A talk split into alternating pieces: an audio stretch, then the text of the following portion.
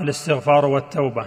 يقول قال رسول الله صلى الله عليه وسلم والله إني لا أستغفر الله وأتوب إليه في اليوم أكثر من سبعين مرة.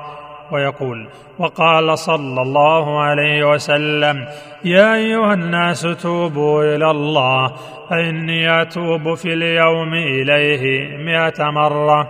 ويقول وقال صلى الله عليه وسلم من قال استغفر الله العظيم الذي لا إله إلا هو الحي القيوم وأتوب إليه غفر الله له وإن كان فر من الزحف. ويقول قال صلى الله عليه وسلم أقرب ما يكون الرب من العبد في جوف الليل الآخر فان استطعت أن تكون ممن يذكر الله في تلك الساعة فكن ويقول قال صلى الله عليه وسلم أقرب ما يكون العبد من ربه وهو ساجد فأكثر الدعاء.